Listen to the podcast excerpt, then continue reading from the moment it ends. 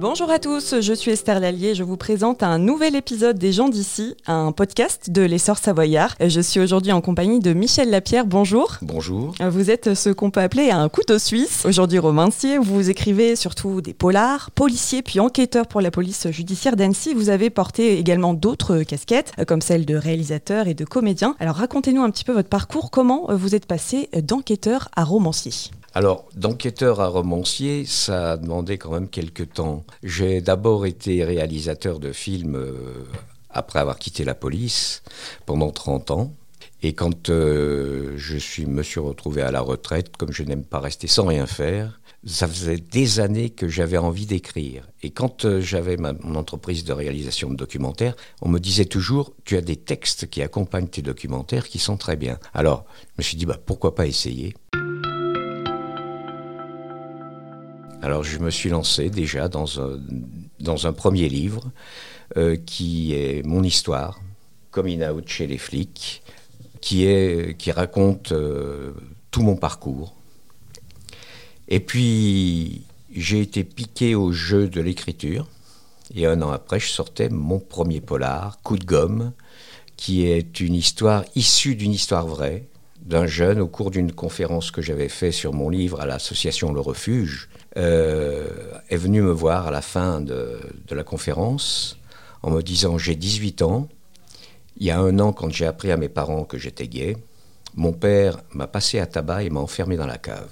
J'ai dit ça c'est monstrueux, une chose pareille c'est inadmissible. Et j'ai gardé ça dans le fond de ma mémoire et comme je cherchais un thème pour mon premier roman, j'ai écrit Coup de gomme. Et pour revenir sur votre euh, parcours professionnel, vous êtes, euh, du coup, vous l'expliquez euh, tout à l'heure, contraint de démissionner de la police judiciaire d'Annecy en 1977. Oui, vous le racontez dans votre ouvrage Coming Out raconté dans mon ouvrage. C'est-à-dire qu'ils ont été deux commissaires principaux à se succéder et ils étaient aussi anti-homo l'un que l'autre. Le premier m'avait vu travailler, il connaissait ma valeur professionnelle. Et il a été muté à la PJ de Perpignan, comme patron de la PJ de Perpignan, quelques temps après m'avoir demandé de partir. Et j'ai su au moment où mon livre est sorti en 2015 qu'il avait été muté disciplinaire parce qu'il y avait des soupçons de proxénétisme hôtelier contre lui. Donc, euh, il a été remplacé par un autre commissaire principal qui, lui, ne me connaissait pas, qui ne m'avait jamais vu travailler, mais qui, savait que j'étais gay. Et alors, lui, lui, toutes les semaines, il venait me demander ma, démission ou une mutation, etc., etc. Et il me convoque. C'était un soir du, mois de novembre 1977. Euh, la, police judiciaire était dans une petite villa qui se trouvait vers le stade du Coteau à ce moment-là. Il n'y avait plus que lui dans, l'immeuble, donc je monte dans la, dans la villa. Et là, il me demande de, lui remettre mon arme, évidemment, mes menottes. Euh, et il me demande, chose qu'il n'avait pas à faire, mais personne ne me l'avait dit, il me demande ma plaque de police et ma carte de police. Et il prend ma carte de police, il prend une paire de ciseaux, mais la découpe sous les yeux. Ah, c'est votre rêve qui se, qui je se déchire, dire, là, c'est ce que je dis dans le livre, c'est ma vie qui est tombée en, morceaux sur, euh, sur son bureau. Et ça a été un traumatisme épouvantable. J'ai su à ce moment-là que je ne pourrais pas revenir dans la police. Alors, les années ont passé, et puis, euh, je, quand je parlais de cette histoire, si vous voulez, je ne pouvais pas me retenir mes larmes, parce que ça a été tellement terrible. Et quand euh, j'ai décidé en 2014 d'écrire mon livre, le premier chapitre de, mon livre, c'est la carte découpée. Et quand le livre a été sorti, j'ai adhéré, avec Bernard, nous avons adhéré à l'association FLAG qui existe maintenant, qui protège les policiers, gendarmes et même maintenant les sapeurs-pompiers, le personnel pénitentiaire, gays, lesbiennes et transsexuels, car il y en a aussi. Et vraiment, maintenant, mes jeunes collègues sont, sont blindés. Hein. Il ne peut, pas leur arriver ce qui m'a. Et encore, mais il y a suffisamment de lois et justement cette association qui sont là pour les défendre. C'est un sujet moins tabou, euh, l'homosexualité, ah aujourd'hui au sein de la police? Je vais vous dire, à tel point euh, que la, même la gendarmerie est même plus en avance que la police sur, euh, sur certains sujets, puisque une année, au moment de l'Assemblée générale, vous avez pendant l'Assemblée générale des, des, référents des différentes directions de la police, de la gendarmerie, etc., qui sont là pour voir s'il n'y a pas de dérive au niveau de l'association, puisqu'elle est sous convention avec le ministère de l'Intérieur. Et ils font un travail formidable. Les travaux de cette association sont très suivis. Et le colonel qui représentait la gendarmerie a commencé son discours un jour par ces mots. J'ai sur mon bureau le dossier d'un gendarme qui va changer de sexe. Que ce gendarme soit un homme ou une femme, il terminera sa carrière dans la gendarmerie. Vous voyez un petit peu l'évolution. L'évolution, oui, c'est fort. C'est très fort. Très fort. Si vous voulez, moi, donc, quand j'ai présenté mon livre, le, président de l'association me dit le, le, représentant du ministre sera là cet après-midi, l'inspecteur général. Il me dit tu lui remettras ton livre dédicacé à Bernard Cazeneuve, qui était le ministre de l'Intérieur de l'époque. Et il me dit, je vais lui laisser lire le livre, et dans 15 jours, je vais lui demander, en compensation de ta carte euh, découpée, l'attribution de ta carte de retraité de la police. Je dis, ça, ça marchera jamais. Et deux mois plus tard, un matin, la direction générale de la police nationale me contacte, un commissaire divisionnaire qui me dit sur instruction personnelle de Bernard Cazeneuve, votre carte de retraité vous est attribuée. Je lui dis, ah bon? Il me dit, vous nous avez posé deux problèmes. Oh, je lui dis, je suis désolé de vous avoir ennuyé. Il me dit, le premier, c'est que nous n'avons pas retrouvé. On a, on a sorti votre dossier. Tout ce que vous racontez dans votre livre est vrai. Je lui dis, je n'allais pas l'inventer. Et par contre, on n'a jamais retrouvé les morceaux de la carte découpée. Je lui dis, oui, je les ai vus partir à la poubelle. Il me dit, vous savez que ce commissaire risquait d'être inculpé pour destruction de documents administratifs. Je lui dis, c'est bien dommage que ce ne soit pas arrivé. Il me dit, le deuxième problème que vous nous avez posé, c'est au niveau du grade que nous allions mettre sur cette carte, le grade honorifique. Je lui dis, mais écoutez, il me dit, si vous étiez resté enquêteur tel que vous étiez à cette époque-là, sans passer de concours, vous auriez terminé votre carrière comme major de police. Mais, dans votre dossier, il y avait une trace comme quoi vous alliez être nommé inspecteur ce qu'on appelle au choix, c'est-à-dire sans concours, en 1978, ce qui vous aurait fait terminer votre carrière comme commandant de police. C'est la déchirure un peu d'apprendre ça. Ça a été, oui, ça a été euh, violent parce que j'ai réalisé, si vous voulez, entre la, retraite d'un commandant de police et celle que j'ai d'artisan de, euh, de 30 ans d'expérience, c'est quand même autre chose. En fait, euh, même si vous n'êtes pas, enfin, vous n'avez pas remis un pied au sein de la police, vous avez toujours finalement gardé un lien étroit avec ce ah, milieu-là parce que c'est ce qui est, voilà, est retranscrit euh, dans, votre, dans vos multiples ouvrages. Tout à fait. Beaucoup de polars, de romans policiers. Tout à fait. Si vous voulez, ça a été... Euh, en fait, si vous voulez, les, les, les, polars sont un peu un exutoire qui font que je, je, je, je libère ma, ma façon de faire les enquêtes. Euh, et, et, quand j'ai des doutes sur les procédures, parce que les procédures ont bien changé depuis que moi j'en faisais, hein, si vous voulez, j'ai toujours des amis qui sont là pour me, pour me, me dire, ben non, ça se passe pas comme ça maintenant, il y, y, a ça, etc. Et j'hésite pas à les contacter parce que vraiment. Et j'avais un, ami qui malheureusement est décédé, euh, avec lequel j'ai travaillé pendant très longtemps, Georges Cassialiera, qui était un type formidable. C'est moi qui lui ai montré le, métier de la PJ. Il venait des renseignements généraux, je lui ai montré le, métier de la PJ. Il a terminé quand même comme commandant fonctionnel. Il, ne m'a jamais lâché. Il m'a toujours fait suivre l'activité de la police judiciaire d'Annecy pendant, pendant des années. Et c'est ce qui m'a permis de garder, si vous voulez, ce, lien très fort avec la, police.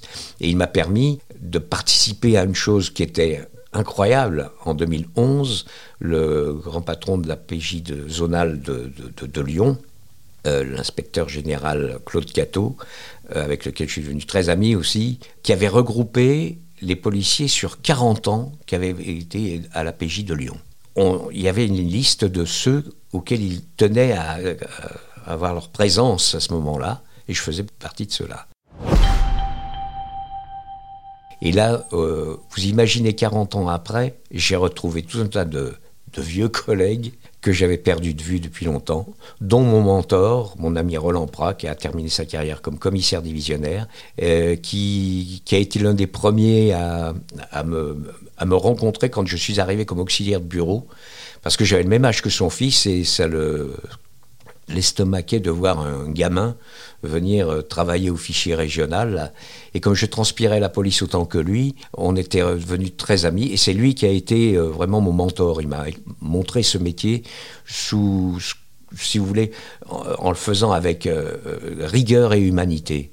Et j'ai toujours conservé cette, cette façon de travailler comme lui me l'avait montré. Malheureusement, il est décédé un an après la sortie de mon livre et il m'avait quand même écrit la postface qui est sur cet ouvrage d'ailleurs. Tout ça, si vous voulez, j'ai renoué avec des, amis que j'avais perdus de vue depuis très longtemps. Mon ami Daniel Thierry qui a écrit la préface. Daniel Thierry a été la première femme commissaire divisionnaire de France. Moi, je l'ai connue comme jeune inspectrice. Et d'ailleurs, euh, on a renoué au moment où mon livre est sorti parce que elle, a écrit 24 romans policiers, dont plusieurs, euh, dont plusieurs euh, qui ont eu des prix littéraires. Et Danielle est une fille adorable et quand on s'est retrouvés 40 ans après aussi, hein, et elle n'était pas au courant de ce qui m'était arrivé, et elle était estomaquée. Et là, parce qu'elle a beaucoup d'humour et moi aussi, elle me dit Je comprends maintenant pourquoi tu étais le seul, quand on faisait des planques, à ne pas me draguer. voilà. Si vous voulez, donc, je suis entouré encore par euh, tout un tas d'amis euh, flics. C'est que du bonheur pour moi, quoi. Quel genre de, sur quel genre de dossier vous avez pu enquêter pendant ces quatre années en tant qu'enquêteur à la police judiciaire d'Annecy? Est-ce qu'il y a des, dossiers qui ressortent plus que d'autres? Oui, il y en a un particulier auquel je tiens, que j'ai mentionné dans cet ouvrage-là. Coming out chez les flics, euh, c'est le vol à main armée, le braquage du casino d'Annecy en juillet 74. Euh, j'étais de permanence et puis euh, J'aimais bien sortir avec la, brigade de surveillance nocturne de la voie publique. Euh, c'était des gardiens de la paix en civil qui tournaient dans une voiture banalisée pour chercher le flagrant délit. Moi, comme j'adorais faire des flagrants délits, je, travaillais beaucoup avec eux. Puis ils me donnaient un petit coup de main sur des surveillances que j'avais à faire, etc. Et euh, le 18 juillet, c'était un jeudi, euh, sur les environs de minuit, on est informé par radio qu'il vient d'y avoir un, hold-up au jeu de la boule au casino d'Annecy, qui était à l'époque sur le paquet, le, casino. On a mis deux minutes pour arriver et les gars ne nous avaient pas attendu malheureusement. Et on part simplement, je pars simplement avec un vague signalement d'une 204 Peugeot dont l'immatriculation se termine par 75. Elle est blanche, c'est tout ce que j'ai. Et les trois qui ont braqué le casino n'avaient pas, pas de masque. C'était des jeunes un grand, un moyen, un petit, avec à l'époque, en 74, des mèches de couleur dans les cheveux.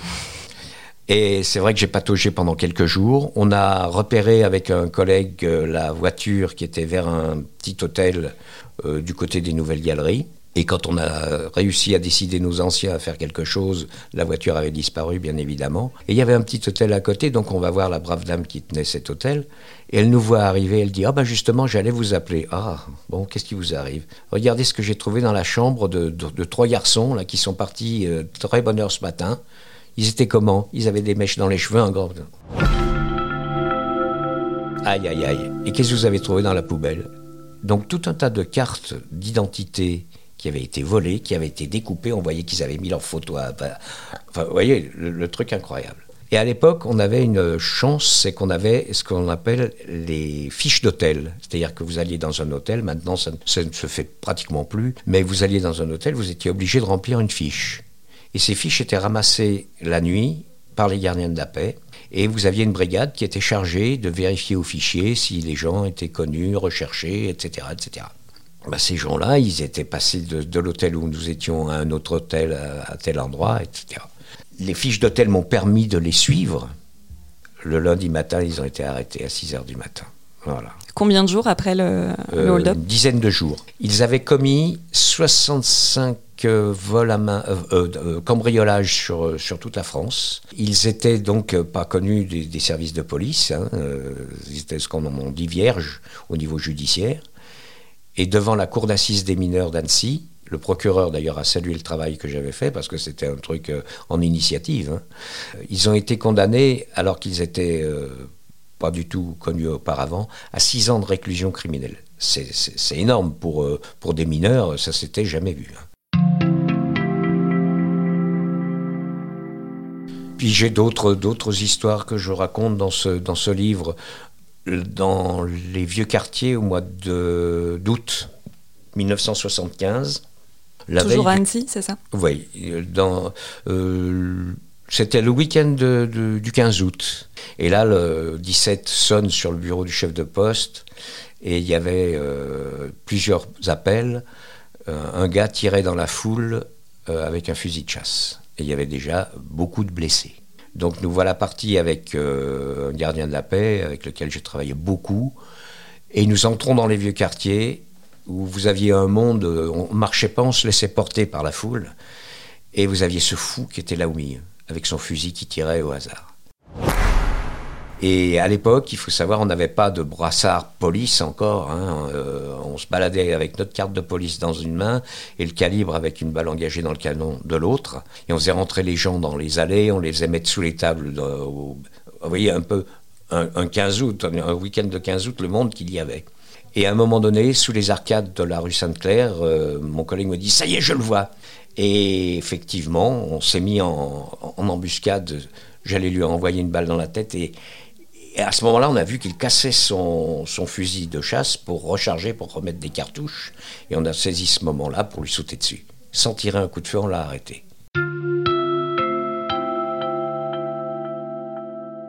Parce que vous êtes formé pour euh, tirer euh, à ce moment-là. Enfin, euh, comment ça se passe normalement Là, il avait, si vous voulez, si il venait de il avait tué une personne et il y en avait six autres qui étaient grièvement blessés. On était en état de légitime défense. Hein. Mm. on aurait fait les sommations, de toute façon, il fallait faire les sommations, mais il n'y aurait eu aucune hésitation. Vous savez, c'est une grosse responsabilité d'avoir une arme. On ne la sort pas non plus pour jouer au cow-boy. Euh, c'est une chose qui est, qui est vraiment que l'on doit mesurer. Euh, on ne peut pas faire n'importe quoi. Dans des conditions comme celle-ci, euh, vu que nous avions des victimes, que nous avions vues, moi, nous on avait appelé les pompiers pour venir les secourir, on avait vu, il y avait une femme qui avait le, bras qui était à 3 mètres. C'était, c'est, des choses que vous êtes sur vos gardes à ce moment-là, parce que vous savez que celui que vous allez arrêter ne va pas vous faire de cadeau. Donc, euh, nous avons pu le maîtriser à ce moment-là. Il y a même un commerçant qui nous a donné un coup de main et on a, pu l'emmener vivant au commissariat. Et chose que je dis souvent dans, dans les conférences que je fais autour de mon livre, ce soir-là, dans la rue Sainte-Claire, les gens ont vu un policier à gauche, un policier à droite, qui courait après un voyou. À gauche, il y avait un homosexuel, à droite, il y avait un hétérosexuel. Où était la différence? Aucune Il n'y en avait pas. Alors, il y a un roman qui se démarque un petit peu des autres. Euh, c'est votre dernier ouvrage? Tout à fait. Le tableau inachevé, euh, sorti euh, en décembre, au mois de décembre, aux éditions du Net. le 1er décembre. Alors, j'ai voulu changer un petit peu, si vous voulez, de. Pour, bien souvent, les romans sont sur la base de hold-up, d'assassinats, etc. Et là, en fait, il s'agit d'une disparition inquiétante au départ. C'est un jeune artiste peintre qui, a, qui vient d'avoir la maîtrise de, euh, de la restauration des, des œuvres d'art. Il habite Voiron, chez son père, et un beau jour, il disparaît. Et il s'avère que c'est une affaire qui va déboucher sur un trafic d'œuvres d'art. Il faut savoir que le trafic des œuvres d'art génère pratiquement autant de bénéfices que le trafic de stupéfiants. Et on en parle beaucoup moins. Et on en parle beaucoup moins. Et c'est vrai que c'est très spécialisé. Donc, euh, comme la police judiciaire a des, des, offices centraux spécialisés euh, dans le grand banditisme, dans les violences faites aux personnes euh, et les œuvres d'art, si vous voulez, elle, elle met à la disposition de la justice des moyens énormes pour faire, pour faire les recherches. Et ça, c'est très rare d'avoir des livres qui parlent de, du trafic d'œuvres d'art. C'était un, une, thème, une thématique qui vous tenait à cœur C'est pour ça que vous le, le retracez dans cet ouvrage C'est vrai qu'on on a trop tendance, c'est vrai, à tomber dans le, dans le braquage, dans les, dans les meurtres euh, euh, de, de, toutes les formes. là, on, aborde très rarement le, trafic des œuvres d'art. Et moi, pour avoir travaillé une fois sur, sur une histoire de, trafic d'œuvres d'art, justement à Annecy, avec les collègues de cet office central, c'est vrai que j'ai trouvé la chose intéressante parce que même si je ne suis pas spécialiste en matière d'œuvres d'art, hein, euh, je me suis beaucoup documenté justement sur ce livre, comme je le fais pour tous mes livres. Je me documente énormément sur le travail que font mes collègues actuellement. Vous avez dans, les, dans, certains tableaux, euh, dans les cadres de certains tableaux, des, des, puces qui permettent de les suivre par GPS. C'est assez formidable. Oui, la technologie aide beaucoup ah aussi euh, les enquêtes. Ah, je vais vous dire, la technologie à l'heure actuelle, c'est ce que je démontre dans euh, Des vers dans le fruit. la technologie à, à l'heure actuelle que mes collègues peuvent avoir facilite le travail. Malgré tout, il y a une chose que l'on ne pourra pas enlever à mes collègues, c'est le contact qu'ils doivent avoir avec le milieu. Parce que euh, la relation humaine est très importante dans ce métier-là. Et il, est nécessaire quand même d'avoir des, informateurs. Pour faire ce métier-là, on ne peut pas faire ce métier sans informateurs. Donc, euh, il est nécessaire d'avoir des relations humaines et c'est très important dans ce métier. Merci en tout cas Michel Lapierre d'être euh, venu aujourd'hui pour ce nouvel épisode des gens d'ici, un podcast de l'essor savoyard. Merci beaucoup. Retrouvez prochainement une nouvelle personnalité locale et puis vous pouvez également suivre quotidiennement toute l'actualité locale sur notre site l'essorsavoyard.fr. À bientôt.